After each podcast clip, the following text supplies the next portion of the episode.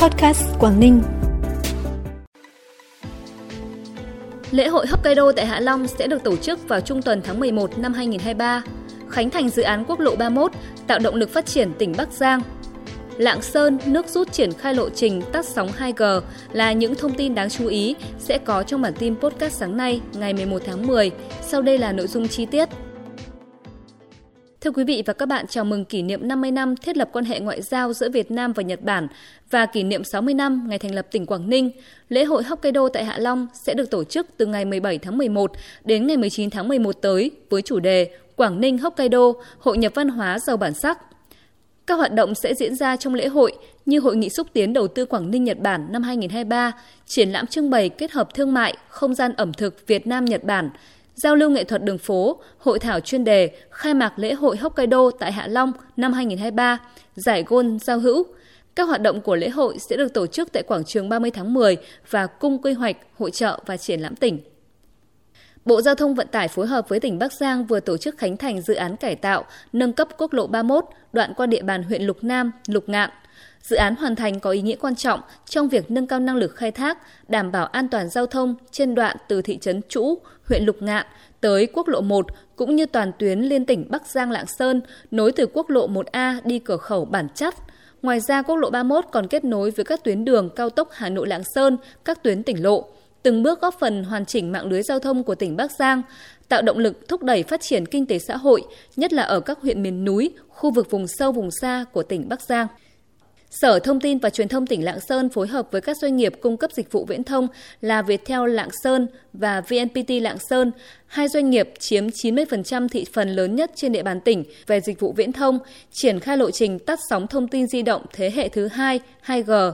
Đối với Viettel Lạng Sơn, hiện đơn vị còn khoảng 75.000 thuê bao 2G only chỉ sử dụng mạng 2G đang hoạt động, chiếm khoảng 13% trên tổng số thuê bao của đơn vị. Hiện đơn vị đã tắt sóng 2G tại khoảng 200 vị trí, đồng thời đang cung cấp các thiết bị thay thế và triển khai chính sách trợ giá lên đến 70% cho người dân có nhu cầu chuyển đổi từ thiết bị 2G only sang các thiết bị điện tử sử dụng tần số của sóng 4G. Bên cạnh đó, đơn vị đang tập trung giả soát, tính toán, bổ sung các vị trí cần lắp đặt thêm trạm phát sóng 4G và sẽ triển khai vào cuối năm 2023. Còn đối với VNPT Lạng Sơn, đơn vị đã thực hiện tắt sóng 2G tại 53 trạm. Theo lộ trình còn khoảng 250 trạm sẽ được đơn vị thực hiện tắt sóng 2G kể từ nay đến cuối năm 2024.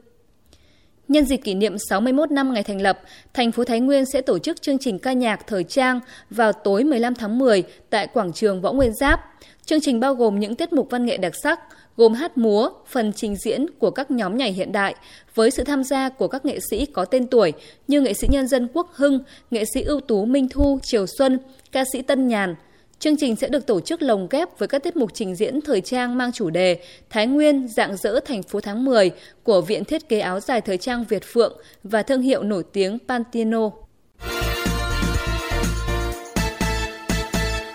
Bản tin tiếp tục với những thông tin đáng chú ý khác. Với chủ đề Cao Nguyên đá nở hoa, năm 2023, lễ hội hoa tam giác mạch tỉnh Hà Giang dự kiến sẽ được khai mạc vào cuối tháng 10 gắn với lễ đón nhận danh hiệu thành viên mạng lưới công viên địa chất toàn cầu UNESCO Cao Nguyên đá Đồng Văn lần thứ ba. Để phục vụ lễ hội, huyện Đồng Văn đã gieo trồng được 250 ha cây tam giác mạch. Nhằm tạo ra sự khác biệt với các mùa lễ hội trước, huyện đã giao phòng chuyên môn các xã thị trấn xây dựng kế hoạch tổ chức nhiều hoạt động trải nghiệm hấp dẫn, thú vị cho du khách như ngắm hoa, trình diễn giao lưu văn nghệ dân gian và các trò chơi truyền thống, trải nghiệm hoạt động dệt lanh, theo tay trang phục truyền thống, chế tác vật dụng sinh hoạt và các nhạc cụ dân tộc, trải nghiệm ẩm thực địa phương – Ngoài ra còn có các hoạt động gắn với đời sống sinh hoạt của người dân cao nguyên đá Đồng Văn như tẽ ngô, xay ngô, tung ngô vào quẩy tẩu, điệu ngô qua cầu, điệu ngô đi cà kheo.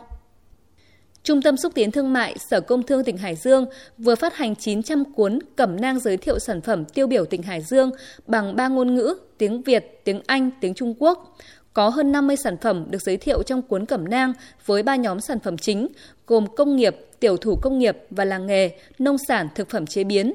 Ngoài cuốn cẩm nang, Trung tâm xúc tiến thương mại tỉnh còn xây dựng in ấn và phát hành tờ gấp ấn phẩm quảng cáo tuyên truyền giới thiệu sản phẩm tiêu biểu của tỉnh bằng hai ngôn ngữ, tiếng Việt và tiếng Anh. Trong hai ngày mùng 9 và mùng 10 tháng 10, Sở Y tế tỉnh Bắc Cạn phối hợp với Bệnh viện Răng Hàm Mặt Trung ương Hà Nội tổ chức khám điều trị, truyền thông tư vấn sức khỏe răng miệng cho học sinh tiểu học trên địa bàn tỉnh. Đây là một trong những hoạt động thuộc đề án nâng cao năng lực khám chữa bệnh răng hàm mặt và phòng bệnh răng miệng tại cộng đồng trên địa bàn tỉnh Bắc Cạn giai đoạn 2020-2030 đoàn công tác đã tổ chức khám điều trị, cấp thuốc đánh răng và truyền thông tư vấn sức khỏe răng miệng cho 900 học sinh và giáo viên trường tiểu học Sông Cầu, thành phố Bắc Cạn, hơn 500 học sinh trường tiểu học và trung học cơ sở xã Bằng Vân, Ngân Sơn. Ngoài ra, tổ chức bồi dưỡng kiến thức về nha học đường cho hơn 80 cán bộ quản lý và nhân viên làm công tác y tế trường học, nhân viên phụ trách công tác nha học đường trên địa bàn tỉnh.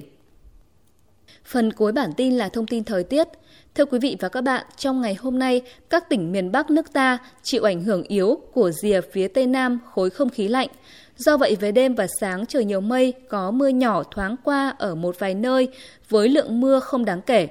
Ban ngày lượng mây bao phủ giảm dần, trời có nắng nhẹ. Nhiệt độ cao nhất trưa chiều phổ biến ở mức từ 26 đến 29 độ. Từ khoảng chiều tối và đêm nay, dự báo khu vực đồng bằng và ven biển Bắc Bộ trời chuyển nhiều mây hơn, có lúc có mưa và nhiệt độ có xu hướng giảm dần. Thông tin thời tiết cũng đã khép lại bản tin podcast sáng nay. Xin chào và hẹn gặp lại quý vị và các bạn trong các bản tin sau.